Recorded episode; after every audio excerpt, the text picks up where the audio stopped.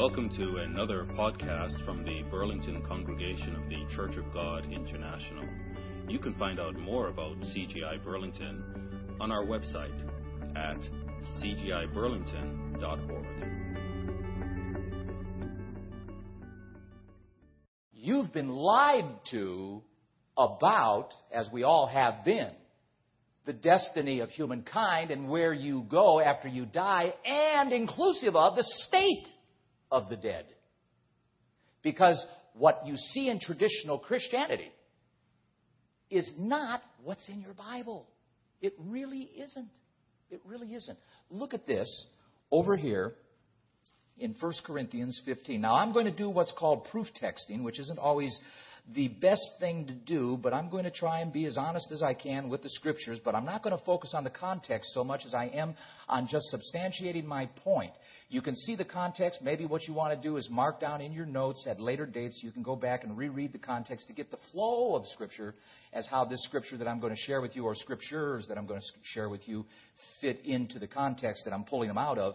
But suffice it to say, I want to only make one point, one point clear that the apostles and the other writings outside of the Gospel of John that we just read in 11, which Jesus characterizes death like sleep, is also in corroboration with, in agreement with everybody else in the Bible.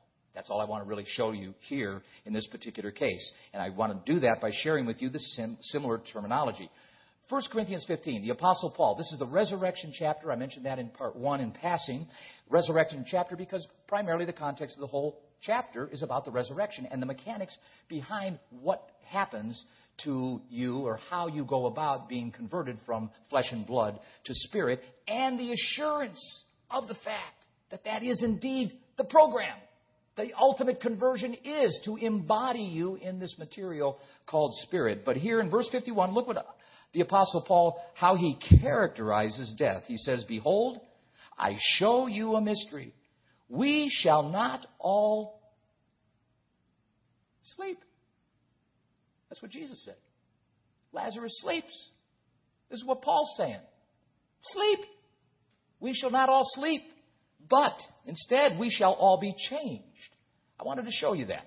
1 Thessalonians chapter 4. Paul again, but to a different congregation to a different congregation. Chapter 4, 1 Thessalonians, chapter 4. This is the one that describes where Paul's encouraging the Christians in Thessalonica on being encouraged over, over the fact that, yes, they've been losing They've been losing friends out of the congregation. They've been arrested. They've been persecuted. People are, are being taken away. And Paul is saying, look, you've got to stand strong. Stand in the gap. Uh, don't let these things distract you and discourage you from giving up on the faith. Don't let that stuff happen to you. And he says here in verse, um, chapter uh, 4, verse 14, For if we believe that Jesus died and rose again, even so them also which sleep Says it again. Different group. Same apostle. But he said that over there to the Corinthian church. Now he's saying it to the Thessalonican church. He says, Sleep. In Jesus will God bring with him. For this we say unto you by the word of the Lord, that we which are alive and remain unto the coming of the Lord shall not precede, would be a better uh, translation there, shall not prevent or precede them which are asleep. Again, using that same terminology of which um, Jesus used there in John 11.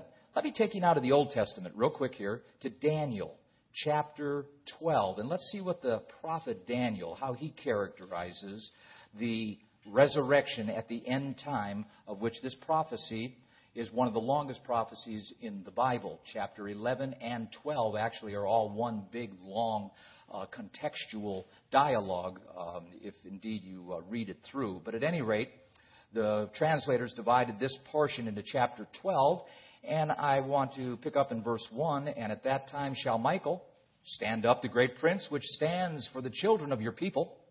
And there shall be a time of trouble, such as never since there was a nation even the same time. This is talking about the tribulation that would be the same tribulation talked about in Matthew 24, Mark 13, Luke 21, that if indeed weren't shortened, you know what would happen? No flesh would be left alive. So, We're at that time of the end. Your people shall be delivered, every one that shall be found written in the book. Here's the context. Notice this, verse 2. Here we go. And many of them that sleep, Daniel, Old Testament, many, many hundreds of years before the apostles ever lived, before Paul was alive. He wasn't even a twinkle in his father's eye yet. he, Daniel, says and characterizes again this state of the dead as sleep. Sleep. That's where they are. They're sleeping. Jesus characterized it, and he def- definitively, clearly was talking about death, so much so that the disciples were incredulous over the fact that he would risk his life to go wake Lazarus from a sleep, of which he, Jesus, was meaning he was dead. The disciples were still under the oppression, he was just sleeping. So we get this relationship, and if we're thinking it through and connecting with it, we're beginning to understand clearly what the state of the dead are. And here, Daniel chapter 12 states that very clearly. Over here, Genesis, let's go way back into the Torah.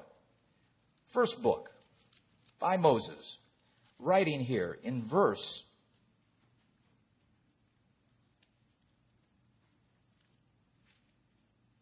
19. Just jumping into the context here. In the sweat of your face shall you eat bread till you return unto the ground, for out of it you were taken, for dust you are, and dust you shall return. Not so much an indication of the term sleep, but certainly an indication of the fact that there is a certain mortality associated with you. I mean, when somebody compares you to dirt and dust, basically calling you a dirt ball, you know, that, that kind of says it all. You're pretty mortal. It's, that, that's kind of a connection to mortality because uh, certainly dirt is not necessarily considered uh, very immortal. Over here in the book of Ecclesiastes, let's go over there for a moment. The book of Ecclesiastes. And in verse, or chapter, chapter 3, real quickly here, chapter 3. I just want to kind of lay some groundwork here, brethren. And we're going to come back to Ecclesiastes 3 a little bit later because I'm going to cut myself off short of something. And then I'm going to come back to it because I don't want to digress into it just yet. Uh, but in Ecclesiastes 3, verse 18, breaking into the context, we read this I said in mine heart concerning the estate of the sons of men, that God might manifest them, that they might see that they themselves are animals. They're beasts. They're just beasts in, in the physical sense. In the physical sense. Verse 19 now. For that which befalls the sons of men befalls beasts. Every one thing befalls them as one befalls. Uh, let's see, even one thing befalls them as the one dies, so dies the other. Yea, they have all one breath. We're only one breath away from death, as they say. So that a man has no preeminence. There's no superiority here of you over a dog or you over a cat. I mean, if you put a bag over a cat's head or put a bag over your head, the same result occurs. You die. It's just the way it is. It's no derogatory uh, meaning behind that other than to illustrate a point that in that respect, there's no superiority that we have over any other air breathing, air breathing creature that walks the earth and depends on oxygen. Here it goes in verse 20. All go unto one place, all are of the dust, all turn to dust again. That's what we read in Genesis. Dust you are, dust you shall return. Here again, we've got continuity, we've got consistency. The writer here of Ecclesiastes, King Solomon, uh, again, also corroborating with Moses that the two of them are on the same page. The two of them are on the same page. They are taking it uh, essentially the, in the same direction to illustrate to us that uh, man is indeed associated to dirt. We're physical. We're made of chemicals. We have water part and parcel to us. We have minerals that are part and parcel to us. We have bone marrow and calcium and magnesium. And some of us, if we're not careful, we got too much aluminum in us. you know? We got all kinds of things in us that sometimes are not the best things to be part and parcel to our flesh, but nevertheless, we are part and parcel to a lot of physical vitamins and minerals and, and water included. Now, Ecclesiastes, stay in the book, verse uh, chapter 9 and verse 5. Let's go there now. Chapter 9, verse 5. This is very interesting scriptures, brethren. Oftentimes, there is a disconnect that will be, at best, ignoring these scriptures in your modern traditional uh, Christian circles because obviously the conundrum is that these particular scriptures do not support or substantiate the traditional perspective of heaven and hell and the fact that you have an immortal soul. As a matter of fact, this is contra, contra, uh, counterintuitive to that whole kind of thought and thinking. And as a result, oftentimes these scriptures are, are kind of just overlooked or certainly not made an issue of or used as teaching tools or items to illustrate uh, the truth of what they hold. Here in verse 5, though, we can't ignore this. It is part of the Scriptures. Chapter 9, verse 5, book of Ecclesiastes. For the living know that they shall die. You and I both know we're going to die. We know that. We're conscious. We know that ultimately our lives are finite. They're not infinite. They're finite.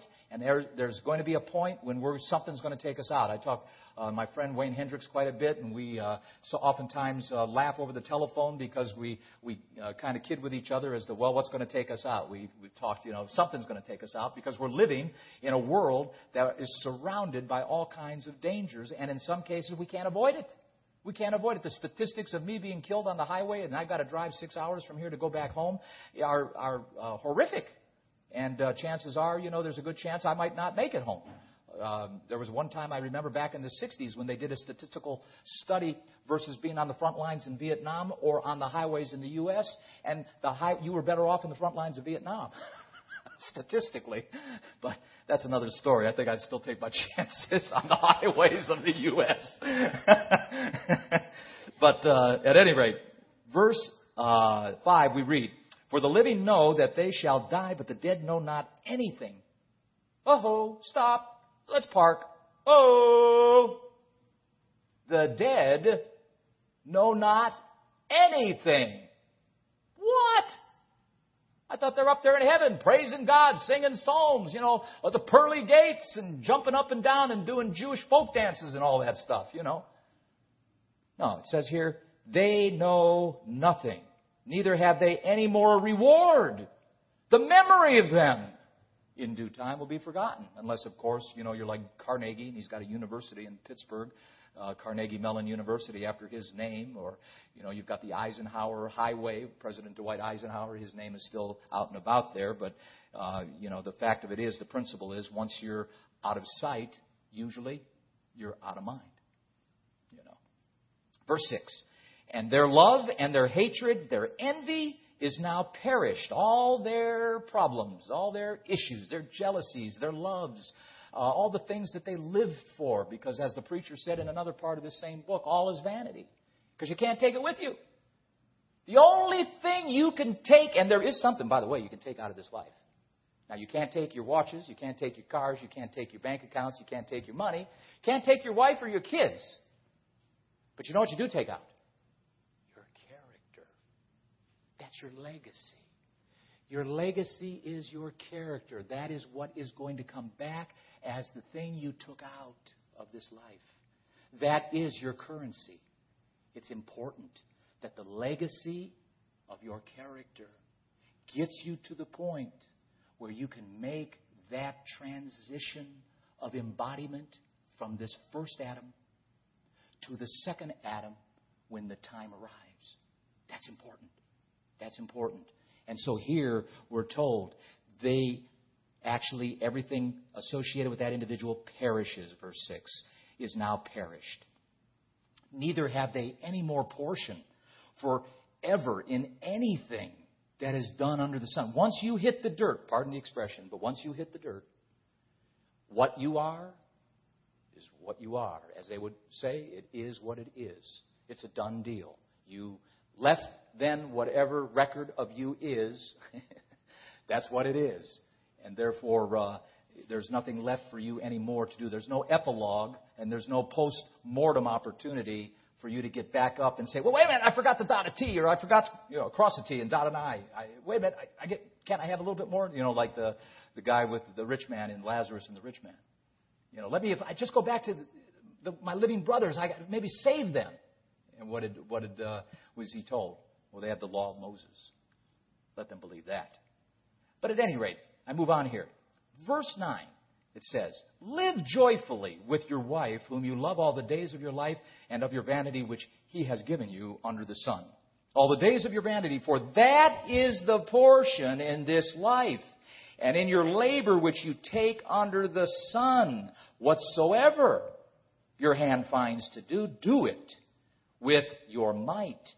For there is no work, nor device, nor knowledge, nor wisdom.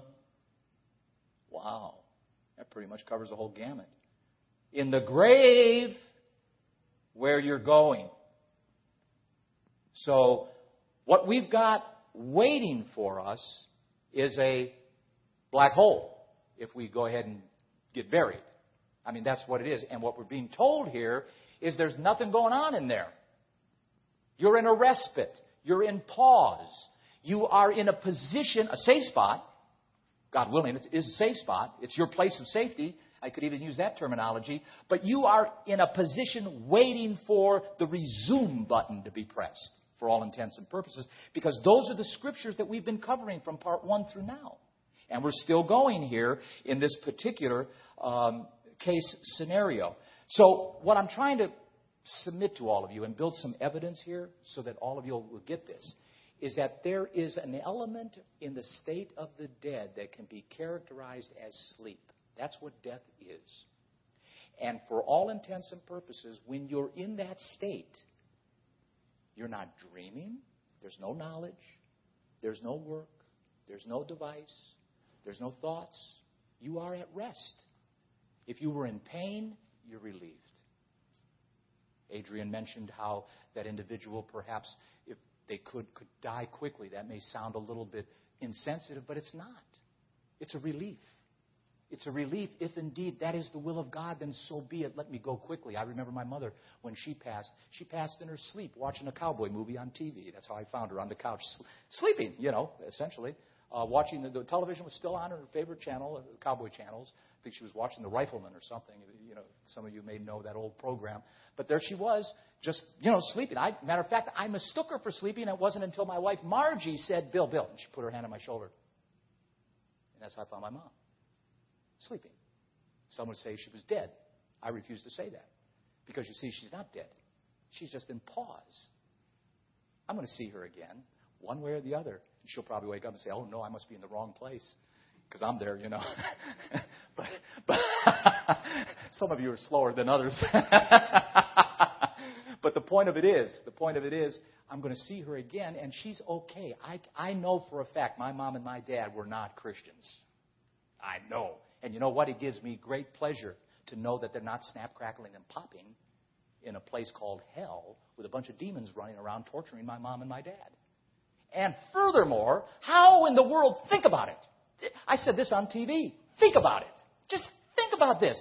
How could you, as a resurrected being in the kingdom of God, know that your loved one who didn't make it is snap, crackling, and popping in a place called hell, in the traditional sense of hell, of which whom you serve a God who has authorized to maintain that place by a fallen demon called Satan the devil to maintain it so that your loved ones can continue to be tortured and tormented. Could you enjoy yourself in the kingdom of God knowing that? I couldn't. I couldn't. I can't even think of that. I can't grasp that of how I could even enjoy myself in the kingdom of God, even if I did believe in heaven. even if I did believe in heaven. But nevertheless, people don't think things through sometimes, and uh, they get a little bit um, besides themselves. But here's the case and the point that I'm trying to make, brethren. When you're in the grave, you are there. Your body, that is. Now, with that being said, what I'm submitting to you is that you are mortal. That you cannot get up without Jesus Christ calling your name. Now, can we prove from the Bible that you are indeed mortal? We can. Absolutely. We can prove that you're mortal, and by doing so, you will prove you're not immortal. Because that's the, that's the, op- the opposite to it. That's the counterintuitive position uh, to that. Turn with me to over here to Romans chapter 6. Notice this. And Paul just states it, matter of fact.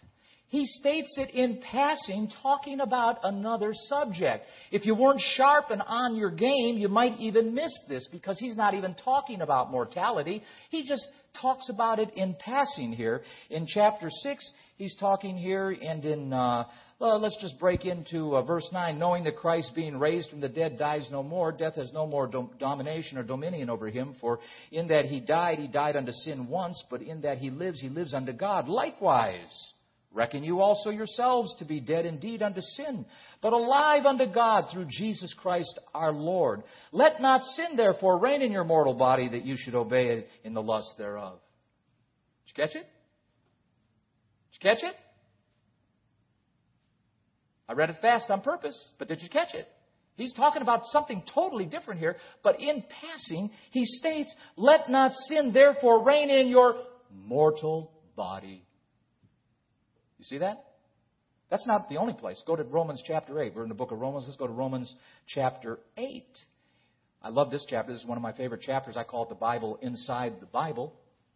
But uh, here in this particular case, he states here in Romans chapter 8, and I'll break into the context in verse 9, but you are not in the flesh, but in the Spirit, if so be that the Spirit of God dwell in you. Now, if any man have not the Spirit of Christ, he is none of his. And if Christ be in you, the body is dead because of sin, but the spirit is life because of righteousness. And Paul's talking very poetically here. He's talking very figuratively. He's adding a lot of metaphor and, and a lot of figures of speech to get a point across that we should be acting spiritual, like we're spirit beings now. That's the way we should be acting, even though we're uh, contained in the flesh. But notice this in verse 11. Uh, he states this particular thing here in passing. But if the spirit of him that raised up Jesus from the dead dwell in you, he that raised up Christ from the dead shall also quicken your mortal bodies by his Spirit that dwells in you. Catch it? Catch it? It's there again. He says it in passing. He's talking about a totally different subject. Mortality is not the point that he's really on here, but in passing, he describes you as a mortal human being. Ephesians 5. Let's go to Ephesians 5. He was talking here to the Romans. Let's, what, let's see what he said to the uh, church at Ephesus over here in chapter 5. And in verse, we'll break into the context, uh, verse 12. Let's break here in chapter 5, verse 12. For it is a shame even to speak of those things which are done of them in secret, but all things that are reproved are made manifest by the light. For whatsoever does make manifest is light. Wherefore, he says, Awake you that sleepest, and arise from the dead, and Christ shall give you light. Oh, I mixed this one up. But there's that word again sleep. You see that? There's that word again sleep. Paul's characterizing the dead with sleep. 1 Corinthians 15. Let's go back to Corinthians. 1 Corinthians 15. And in verse 53. And I'll just break into the context here because we have already mentioned this particular scripture on a few occasions in part one. In a moment, in a twinkling of an eye, and here's the timing at the last trump, at the last trump, the trumpet shall sound. And we know how many trumpets there are by the book of Revelation.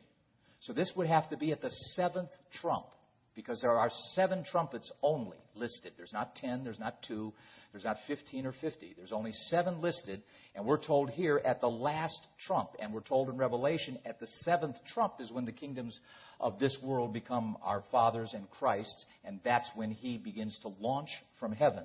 And He says here, For the trumpet shall sound, the dead shall be raised uh, incorruptible, and we shall be changed, for this corruptible must put on incorruption and this mortal must put on.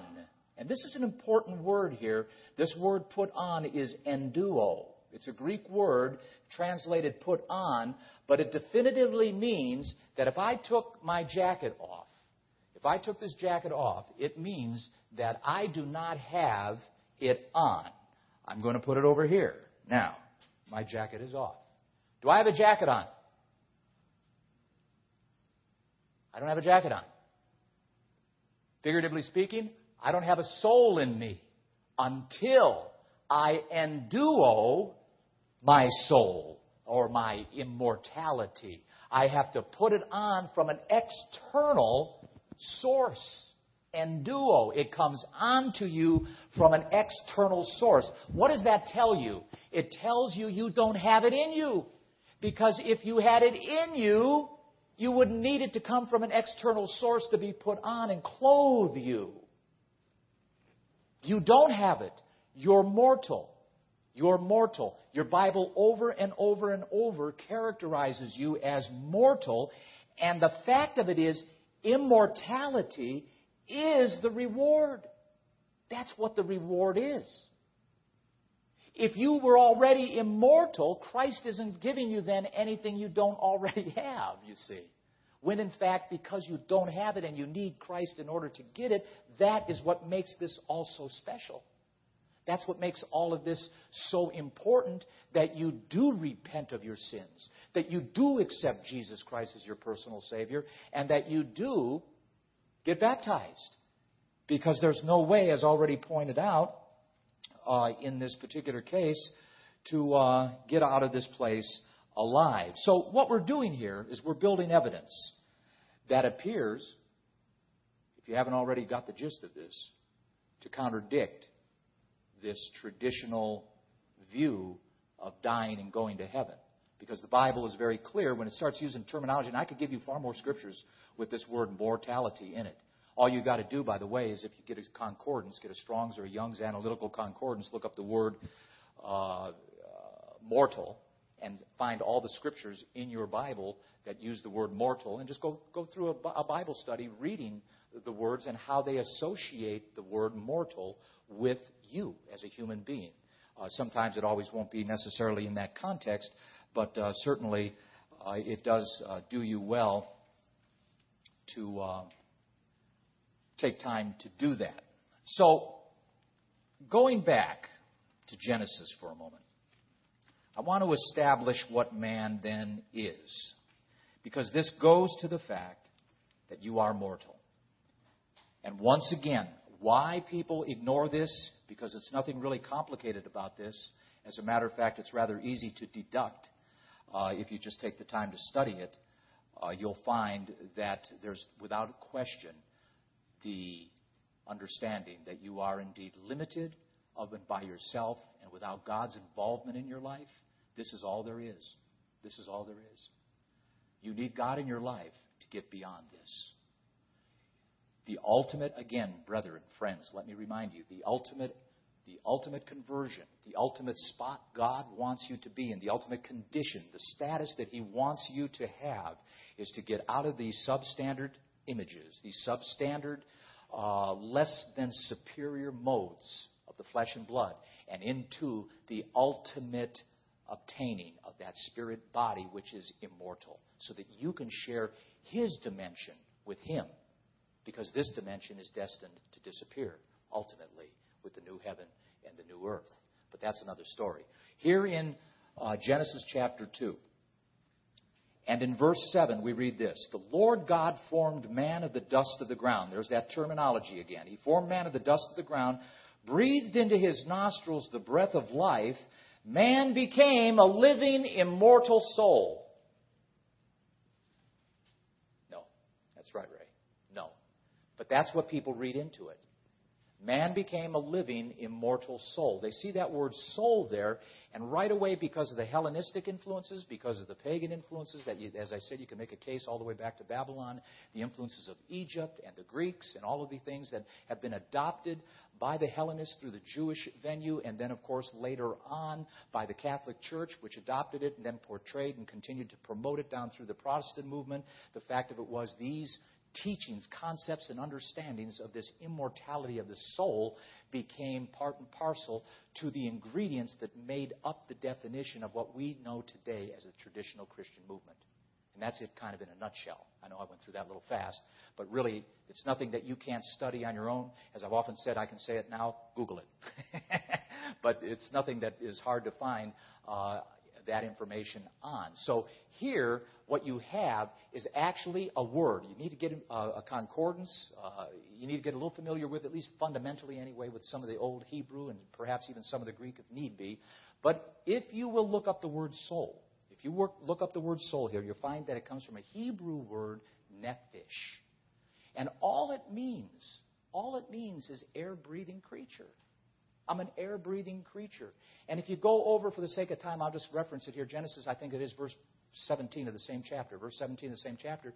You'll see Adam is naming all the animals. He's naming all the animals there in verse 17. Oh, I will reference it here just for the sake of uh, clarity. And um, he says here, in this particular case, I'm sorry, it's verse 19. Uh, good thing I'm referencing it here. Out of the ground the Lord God formed every beast of the field. This is chapter 2, verse 19. Verse 19. Uh, and he says, every fowl of the air, and brought them unto Adam to see what he would call them. And whatsoever Adam called, every living nephesh. But it's translated in your Bible what? Creature.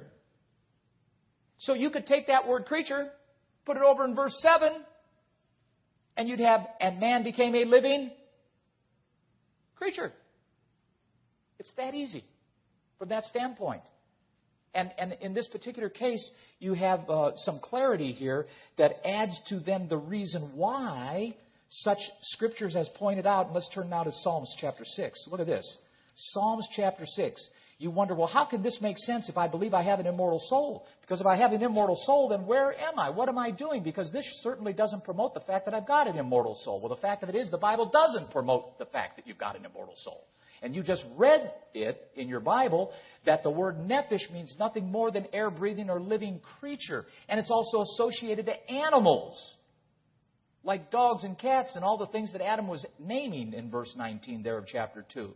And man is of the equivalent. We read that in Ecclesiastes, that we have no preeminence over the beast. Here in Psalms 6 and in verse 3, we read, My soul is also sore vexed.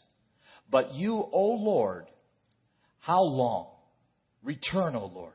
Deliver my soul. But what this is is nephesh again. Deliver my creature, my body, my physical being here, my, my, my, myself. Oh, save me for, uh, for thy mercy's sake. For in death there is no remembrance of you. In death, I don't have any remembrance of you, God. So where's this praising of God in heaven? Because when I'm dead, I'm being told by the psalmist, King David, there is no remembrance of God in death. Why? Because I'm not active. I'm unplugged. I'm resting. I'm unconscious. I'm sleeping.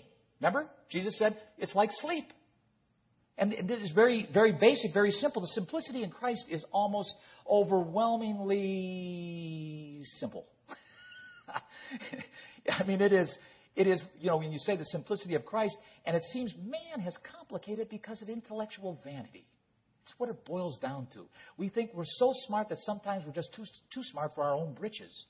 Because that's what happens. We complicate things. There is nothing complicated about this. There is continuity from Genesis to Revelation. There's a continuum of the story. Remember, I mentioned the gospel has many aspects, many facets. It's the gospel of the kingdom, it's the gospel of Christ crucified, but it's also the gospel of embodiment from one embodiment form to another embodiment form, from becoming a creature of human nature consumed with self and narcissism to one who is selfless and is all powerful and almighty and has no limitations due to the physical world's conditions. You can blast through walls, travel at the speed of thought. As I said, eat because you want to, not because you need to.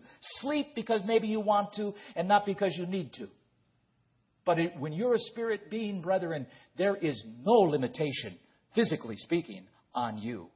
And Jesus showed us those things.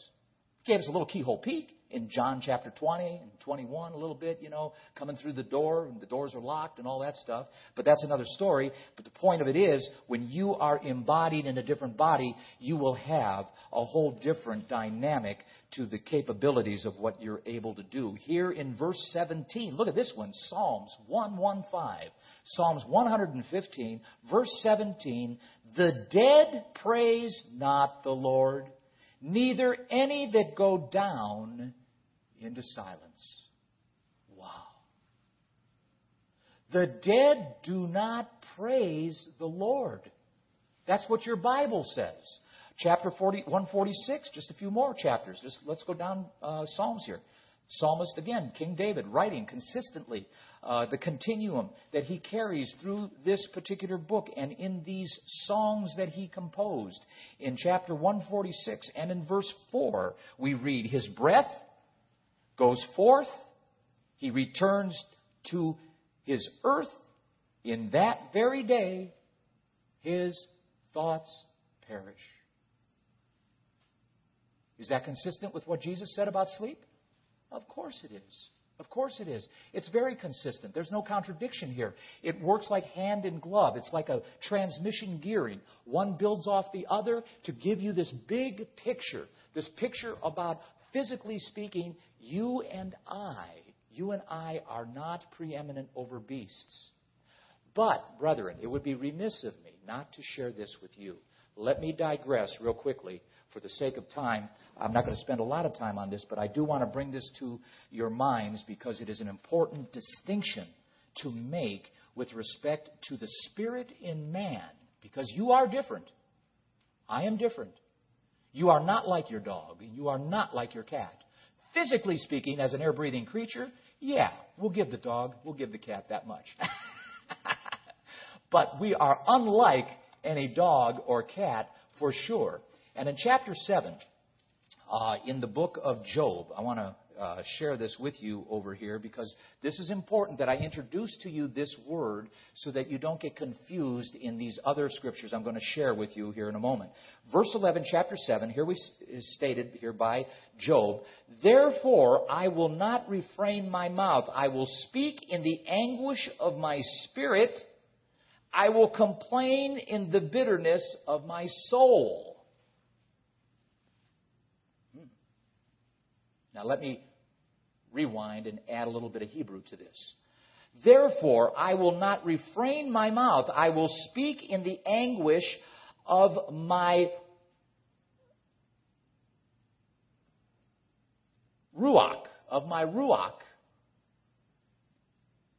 I will complain in the bitterness of my nephesh. There's a distinction here. The ruach being essentially the uh, the rational being, the thought process, the consciousness that's associated with you and who you are. Now, don't ask me how to explain what that is. We've heard that it's called the id in philosophy circles. We've heard that it's been likened to a cassette tape. Uh, in modern times, perhaps we could liken it to maybe a disc. But here's the point, brethren, that you need to realize as we go to these other scriptures here in a moment. Whatever this recorded device, this data, this, this database that defines who you are, keep this in mind. There is nothing in your Bible that gives the impression or notion that of and by itself, disembodied, can it live or have consciousness. Disembodied, it is as useful as an old tape or an old disc. You don't know if it's music. You don't know if it's a D- you don't even know if it's a DVD or a CD because they all look the same, unless it's marked, of course, and labeled.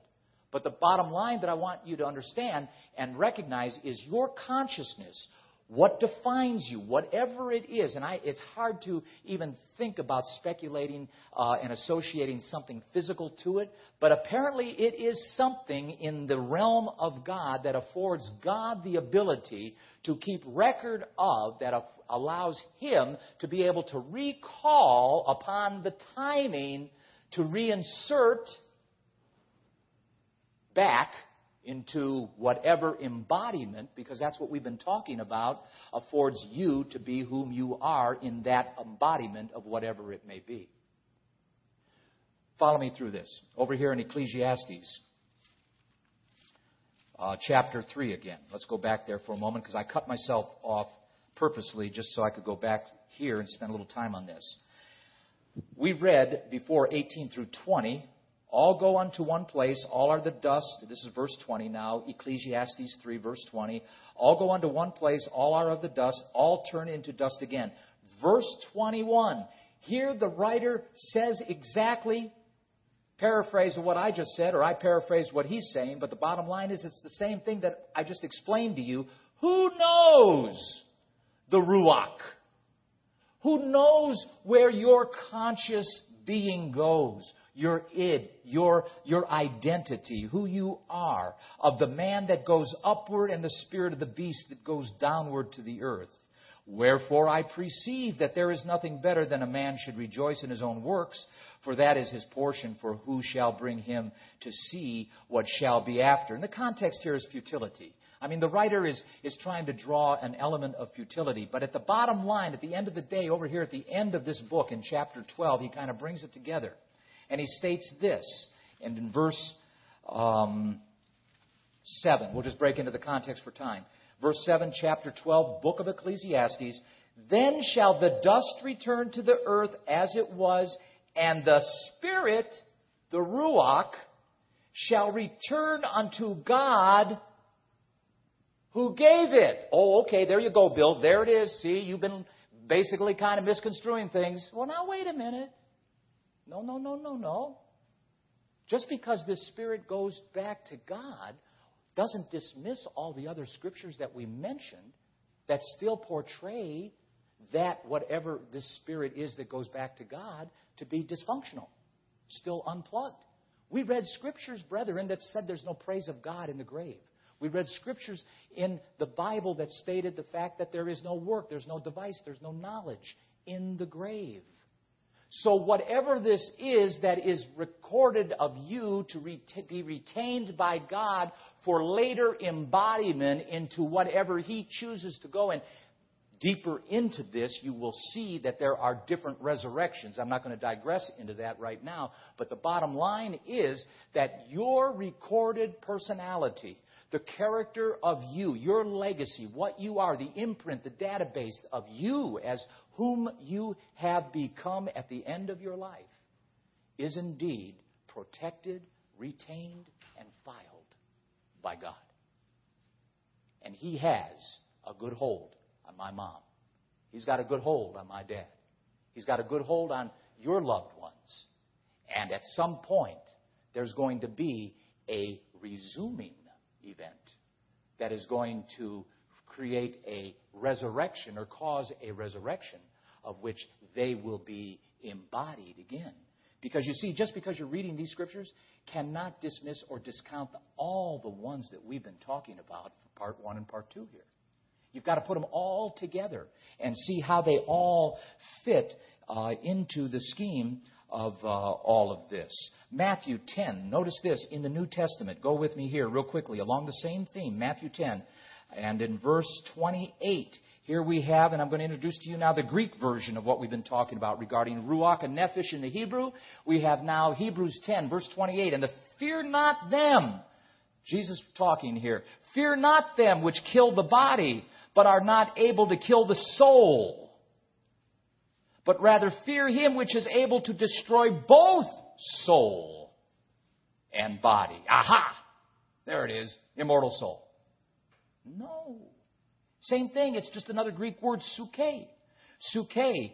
And in this particular case, uh, again, it's likened unto the ruach. It's likened unto, but it's in the Greek, your rationale, your being, your, your consciousness, your, your overall uh, being of rationale and thinking, of who you are, your thoughts, your processes, the, the identities of, of uh, who and what you are.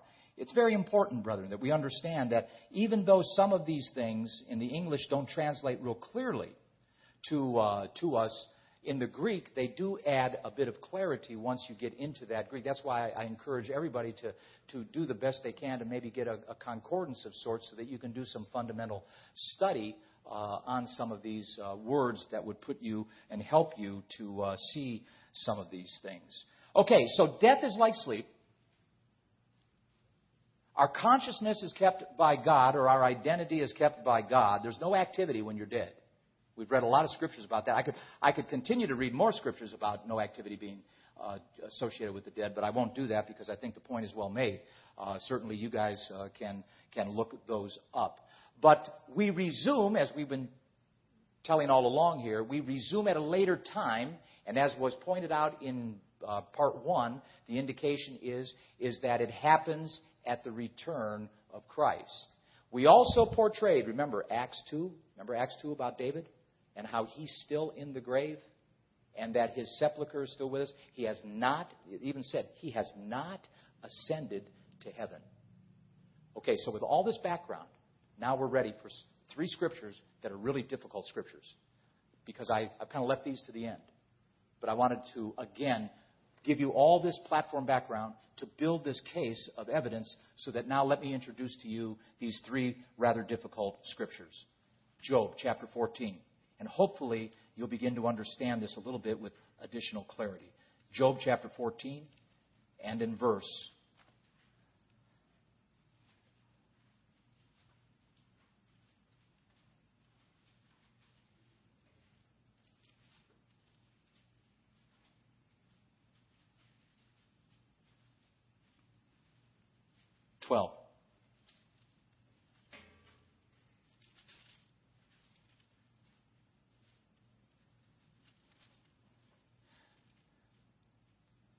So man lies down, rises not, till the heavens be no more. Then uh, they shall not awake, nor be raised out of their, here's that word again, sleep. Oh, that you would hide me in the grave, that you would keep me secret until your wrath is past, that you would appoint me a set time and remember me. If a man die, and here's the question that rattles down through the halls of history if a man die, shall he live again? Shall he live again? All the days of my appointed time will I wait until my change come. Implication there's a time coming, and in the grave you'll be waiting. Job 19, look at this. Verse 25 For I know that my Redeemer lives, and that he shall stand at a later day upon the earth. And he is. Zechariah 14, he's going to land, and he is going to stand on the earth at a later time. I hope these scriptures are coming clear to you now. Verse 26, here's a hard scripture. Notice, and though my skin worms destroy this body, yet, and if you look in your margin, uh, you should have a different type of syntax that is also optional, like in my Bible. It says, And though my skin worms destroy this body, yet apart from my flesh, I shall see God. If in the middle, your margin, it should say, After I shall awake, though this body be destroyed, yet out of my flesh shall I see God. Hard scriptures. Here's another one Hebrews chapter 11. This is a big one, brethren, because this corrals, this collects all of the heavy hitters, or at least not all, well, not all, but many of the heavy hitters of the Old Testament. Men of faith, men who have died with good report, men who you would think, as David, we would think, is in heaven, because he's a man after God's own heart. By far, you would think these guys are in heaven. Without a doubt, you would think these guys qualified, and that as we speak, are up in heaven praising God and doing whatever they're doing in heaven. He says here in verse 1 now, uh, faith, and he defines faith as the substance of things hoped for, the evidence of things not seen. For by it, by the faith, the elders obtained a good report. Through faith, we understand the worlds were framed by the word of God, so that things which are seen were not made of the things which are seen. In other words, The Creator made what we see. The things that we see are not made by what is seen. It's something outside of our world that has made our world. Now, notice. By faith, Abel offered unto God an excellent sacrifice. Enoch was translated that he should not see death. Noah, Abraham, Sarah, all of these, they're, they're, listed right here in this hall of faith, as they would say. And in verse 13 states this These all died in faith. Read it. Not having received the promise. They have not received the promise yet. Then he proceeds to talk about and characterize them as men like pilgrims looking for another land, traveling. Remember, we, we, talked about our citizenship is in heaven. Our vision for life is not of this world. Our vision of life is focused and geared and designed and tailored for the kingdom of God. Everything we think, say, and do should be in that focus, should be in that context, because our citizenship is not in Canada, not in the U.S., not in the Ukraine, it's not in Poland, it's not in Sweden. It is in the kingdom of heaven. That's where our citizenship is. And because it is in heaven, we ourselves are like pilgrims walking through time looking for another tabernacle. You hear a lot of this, the Feast of Tabernacles. Because we live in this tabernacle, the tabernacle of the first Adam, but aspiring to the other tabernacle of the second Adam, that of the spiritual embodiment. And here he goes on then, after he goes through the little bit of that, verses 14 through 16, he goes back and launches in Abraham, Jacob, and Joseph, Moses, and he proceeds to list Rahab the harlot and Samson and Barak and David and the prophets and how they were sawn asunder and were lived in caves and on and on he goes. In verse 39, he wraps it all up and he says, All having obtained a good report, they're in. They've got their names checkmarked. They've obtained a good report. They're okay. If it was St. Peter, he'd say, Okay, you guys are in. You're in. You're in. You're in. But look at, they have not having obtained a good report through faith, received not the promise, God having provided some better thing for us that they, without us or apart from us, should not be yet made complete. That is the syntax of the Greek. And what that means is Christ is doing it all at once. He's going to reward us all at once. You're coming up with Moses. You're coming up with Abraham. Nobody is ahead of anybody in that regard. If you're going to be in the first resurrection, you're coming up with the rest of them down through history. Because God has made it in an arranged fashion because He's organized, He's orderly, He has a methodology, He's got a schedule, and He's on a countdown from heaven. And He's waiting. He's at the right hand of the Father, probably sometimes standing up saying, Hey, is it ready to go now? Ready to go? I'm ready, I'm ready. And sit down, son, sit down, relax, you know because he's, he's ready to go. He's ready to go anytime. And when he goes, he knows he's going to be reunited with those guys that he loved. Moses, he had a face to face relationship with Moses. You don't think Jesus Christ misses Moses? Of course he does. He's got feelings. He spent a lot of time with Moses, a lot of years. Over, what, 120 years or so with Moses.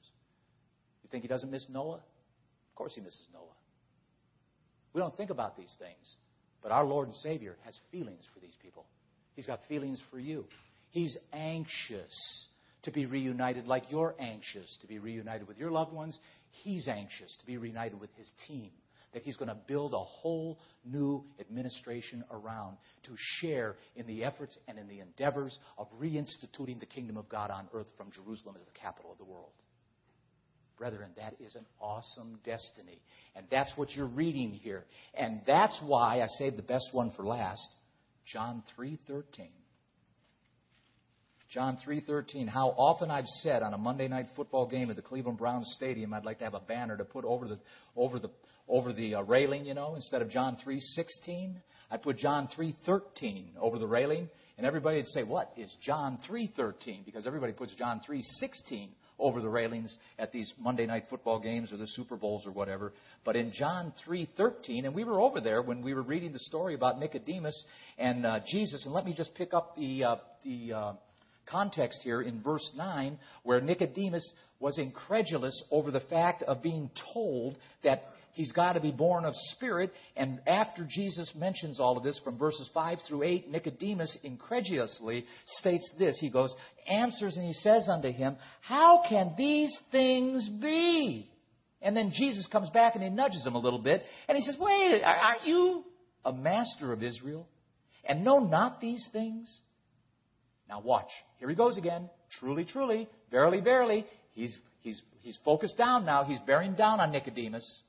He says, Truly, I say unto you, we speak that we do know, and testify that we have seen, and you receive not our witness. He's talking Jew to Jew here. He's talking rabbi to rabbi. He's talking eyeball to eyeball, because he knows who Nicodemus is. And Nicodemus has enough respect to call him rabbi, that you are a man of God, that you could not do all these things if you were not a man from God. And so Jesus is focused on him. He's going to bring him to a new truth. This guy is ensconced. He's embedded. He's underscored by the Torah, the prophets, and the writings. That's what he knows. He came that night, sneaky by night. Tell me about the life after death. What do you think? Tell me, Rabbi. Tell me. Because I can't get it out of the Old Testament. I want clarity. Give it to me. And now Jesus is going to lay it on. Look at this is a dynamic statement, brethren. People underestimate this statement because when Jesus said this, when Jesus said this, he was saying something more than what he just said. Or let me say it this way Nicodemus heard more when Jesus said this. He heard more. Because when Jesus said what he's about to say, I'll share with you what certainly Nicodemus, being who he was, heard Jesus say. Because when Jesus said this, that verily I say unto you, we speak that we do know, and testify that we've seen, and yet we receive not the witness. If I have told you earthly things, and you believe me not, how shall you believe if I tell you of heavenly things? Question mark to Nicodemus. Nicodemus, I don't know if he's sitting there like a deer in the headlights, but he's listening, and Jesus then lays it on him. Nobody has gone to heaven. Not one person has gone to heaven. And do you know what Nicodemus heard? You know what Nicodemus heard? That was a slap in the face because what it told Nicodemus, Moses was not in heaven. Whoa. What? Noah was not in heaven. Nicodemus was a Pharisee of Pharisees. As I said, he was no knucklehead. He knew exactly what Jesus was saying. This was a major statement, brethren. And I submit to you, saying and sharing that statement with any comparable evangelical minister or Baptist minister or Catholic priest, to ignore that statement is the tantamount of, of what you could say ignorance and obfuscation and just not wanting to accept what the Bible says because it cuts across their traditional doctrinal beliefs. This is major. That's why I say I'd like to put it over the banner on a Monday night football game at the Cleveland Browns Stadium. You know, Monday night football. John three thirteen. Everybody, no man's gone to heaven. What? You know, because that is a a, uh, a real revelation that Jesus was stating here, and Jesus our, our Lord was so courageous. If you read down through here, he didn't stop there. He kept pushing Nicodemus, and look where he ends up. He goes then down into John 16, and he says, For God so loved the world that he gave his only begotten Son, that whosoever should believe in him should not perish, but have everlasting life. For God sent not his Son into the world to condemn the world, but that the world through him might be saved. He that believes on him is not condemned, but he that believes not is condemned already, because he has not believed in the name of the only begotten Son of God. And this is the condemnation that the light has come into the world, that men love darkness rather than light, because their deeds were evil. For everyone that does evil hates the light, neither comes to the light, lest his deeds should be reproved. But he that does the truth comes to the light, that his deeds may be made manifest, that they are wrought in God. And I submit to you, brethren, this got Nicodemus' attention because he, Nicodemus, when he heard those words and what Jesus was implying that he was the Son of God, guess who was there after they took the body off the stauros, the stake? To confirm the fact that he was indeed dead. Joseph of Arimathea. And who was the other guy? Nicodemus.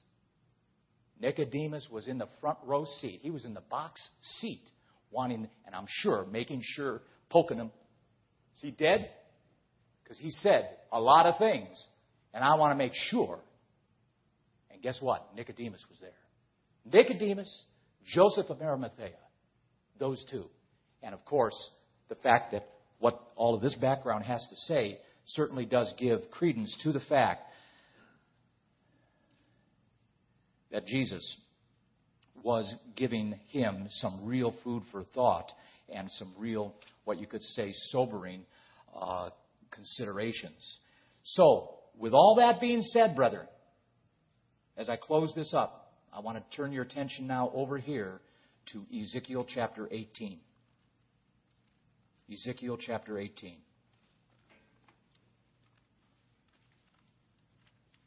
Sorry, I'm going a little long here, but I, I, I, wanted to share all this with you because I think this is so important to get a lot of this background information uh, so that you can have a, a better understanding of the concepts that are in your Bible with regard to the state of the dead and uh, the real promise of the Christian and as it is really uh, so contrarian to um, the traditional beliefs.